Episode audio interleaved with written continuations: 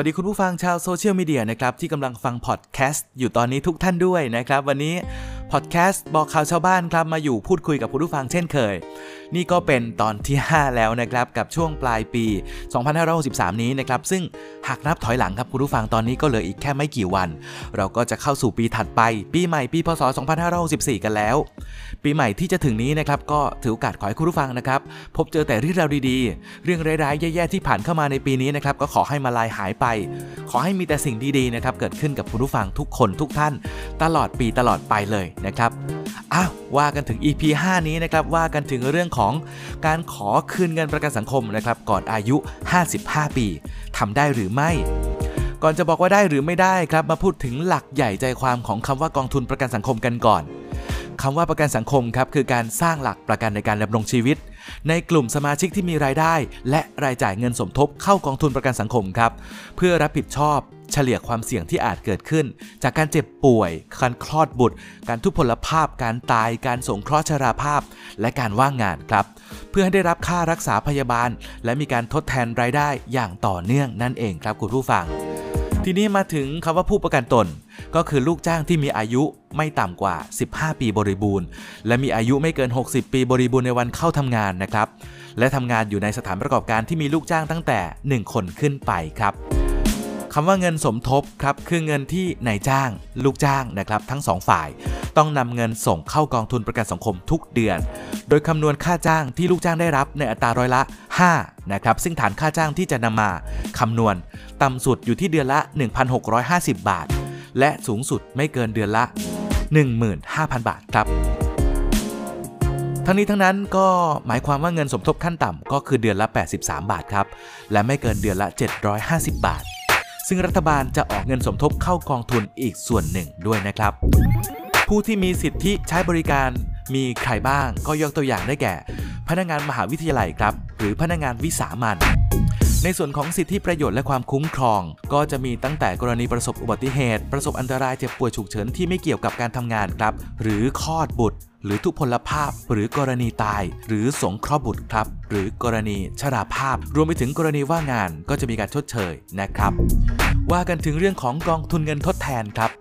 กองทุนเงินทดแทนก็คือกองทุนที่จัดตั้งขึ้นเพื่อเป็นทุน ในการจ่ายเงินทดแทนให้แก่ลูกจ้าง เมื่อลูกจ้างประสบอันตราย หรือเจ็บป่วยหรือถึงแก่ความตาย หรือว่าสูญหายไป เนื่องจากการทำงานให้ในายจ้างนะครับ โดยนายจ้างเป็นผู้ที่มีหน้าที่ต้องจ่ายเงินสมทบเข้ากองทุนเพียงฝ่ายเดียวครับอัตราเงินสมทบกองทุนเงินทดแทนนะครับที่จัดเก็บจากนายจ้างแต่ละราย ก็จะแตกต่างกันตามลักษณะความเสี่ยงภัย ในการทำงานแต่ละกิจการครับ การกำหนดไว้นะครับซึ่งประเภทกิจการมีทั้งหมด 131 ประเภทกิจการด้วยกัน อัตราเงินสมทบก็อยู่ที่ระหว่าง 0.2%ไปจนถึง 1%ของค่าจ้างครับ เมื่อนายจ้างจ่ายเงินสมทบ ครบ 4 ปีไปแล้วนะครับ ตามปฏิทิน ตั้งแต่ปีที่ 5 เป็นต้นไปครับ อัตราเงินสมทบอาจจะลด หรือเพิ่มขึ้นจากเดิม ทั้งนี้ก็ขึ้นอยู่กับค่าของอัตราส่วนการสูญเสีย ซึ่งสำนักงงานกองทุนประกันสังคมได้เก็บสถิติข้อมูลไว้นะครับ สิทธิประโยชน์ของลูกจ้างกองทุนเงินทดแทนครับ เมื่อนายจ้างขึ้นทะเบียนกองทุนเงินทดแทนแล้ว ลูกจ้างทุกคนที่ทำงานให้กับนายจ้างก็จะได้รับความคุ้มครอง จากกองทุนเงินทดแทนทันทีครับ เมื่อประสบอันตรายหรือว่าเจ็บป่วย หรือถึงแก่ความตายหรือสูญหายนะครับเนื่องจากการทำงานให้กับนายจ้าง ลูกจ้างจะได้รับค่ารักษาพยาบาล ค่าทดแทนรายเดือน ในกรณีหยุดงาน กรณีสูญเสียอวัยวะ หรือสมรรถภาพของอวัยวะ กรณีทุพพลภาพหรือกรณีตายนั่นแหละฮะ ค่าฟื้นฟูสมรรถภาพอื่นๆ ในการทำงาน และค่าทำศพครับ ซึ่งมีรายละเอียดก็คือ 1 นะครับ ในกรณีเจ็บป่วยก็จะได้รับเงินชดเชยหยุดงาน 70%ของค่าจ้างรายเดือน อยู่ที่ฐานค่าจ้างสูงสุดไม่เกิน 20,000 บาทนะครับ โดยจะต้องมีใบรับรองแพทย์ ระบุให้หยุดพักรักษาตัว และลูกจ้างหยุดพักรักษาตัวจริง ตามใบรับรองแพทย์ครับ โดยได้รับเงินชดเชยตั้งแต่วันแรกที่หยุดงาน จากเดิมนะครับจ่ายเฉพาะกรณีหยุดงาน 3 วันติดต่อกัน โดยจะได้รับเงินต่อเนื่องไม่เกิน 1 ปีครับ ข้อ 2 ครับ กรณีสูญเสียอวัยวะก็จะได้รับเงินชดเชยหยุดงานเพิ่มเป็น 70%ของค่าจ้างรายเดือน เป็นระยะเวลาไม่เกิน 10 ปีนะครับสำหรับการประเมินค่าทดแทนการสูญเสียอวัยวะ ลูกจ้างต้องได้รับการรักษาพยาบาล จนสิ้นสุดการรักษาซะก่อน และอวัยวะที่รักษาแล้วนะครับจะต้องไม่มีการเจ็บป่วยเพิ่มเติม หรือหดหรือหายนะครับเมื่อพ้นกำหนดระยะเวลา 1 ปีไป นับจากวันที่ลูกจ้างประสบอันตราย หลังจากนั้นก็สามารถติดต่อเพื่อเข้ารับการประเมินการสูญเสียอวัยวะ ได้ที่สำนักงงานประกันสังคมใกล้บ้านท่านนะครับที่ลูกจ้างทำงานอยู่ ข้อ 3 ครับ กรณีทุพพลภาพนะครับได้รับเงินชดเชยหยุดงาน เพิ่มเป็น 70%ของค่าจ้างรายเดือน แล้วก็เพิ่มระยะเวลาการจ่ายเงินทดแทนเป็นไม่น้อยกว่า 15 ปีเลยนะฮะหลักเกณฑ์การเป็นผู้ทุพพลภาพนะครับหมายความว่าลูกจ้าง สูญเสียอวัยวะ หรือสูญเสียสมรรถภาพของอวัยวะของร่างกาย ก็คือพิการนะครับจนทำให้ความสามารถในการทำงานลดลง ถึงขนาดไม่สามารถทำงานตามปกติได้ สามารถประเมินการสูญเสียอวัยวะ หรือทุพพลภาพได้ที่สำนักงงานประกันสังคมใกล้บ้านท่านนะครับ และข้อ 4 ครับ กรณีตายหรือว่าสูญหาย ก็จะมีการเพิ่มระยะเวลาการจ่ายเงินทดแทน 70%ของค่าจ้างรายเดือน ให้ผู้มีสิทธิ์เป็น 10 ปีครับกรณีเสียชีวิตนะครับนายจ้างต้องจ่ายค่าทำศพแก่ผู้จัดการศพของลูกจ้าง ตามอัตราที่กำหนดในกฎกระทรวง สำหรับกรณีสูญหาย หมายความว่านะครับการที่หายไปในระหว่างทำงาน หรือปฏิบัติตามคำสั่งของนายจ้างครับ ซึ่งมีเหตุควรเชื่อว่าลูกจ้างเสียชีวิต หรือประสบเหตุอันตราย รวมถึงการที่ลูกจ้างหายไประหว่างเดินทาง เป็นเวลาแล้วไม่น้อยกว่า 120 วัน นับตั้งแต่วันเกิดเหตุคุณผู้ฟังครับทีนี้มาว่ากันถึงเรื่องของกองทุนเงินประกันสังคมแบ่งไปทำอะไรกันบ้าง อย่างที่ได้เล่ามาเมื่อสักครู่นะครับ รายได้กองทุนสำหรับผู้ประกันตนมาตรา 33 คือเงินสมทบที่จ่ายให้ประกันสังคมมาจาก 5%ของเงินเดือนนั่นแหละครับ โดยใช้ฐานเงินเดือนไม่เกิน 15,000 บาททำให้มีหลายคนจ่ายประกันสังคมเดือนละ 750 บาทครับ ก็จะถูกนำไปใช้เป็นค่าคุ้มครองต่างๆนะครับ แบ่งเป็น 3 ก้อนด้วยกัน ก้อนที่ 1 ครับ แบ่งเป็น 10%หรือ 75 บาทสำหรับคนที่เงินเดือนมากกว่า 15,000 บาท เงินส่วนนี้จะนำไปประกันการว่างงาน ซึ่งหากลาออกหรือว่างงานนะครับ คุณจะได้เงินชดเชย จากประกันสังคม 3,096 บาทของค่าจ้างเฉลี่ย ไม่เกินปีละ 90 วันนะครับก้อนที่ 2 แบ่งเป็น 30%ครับหรือ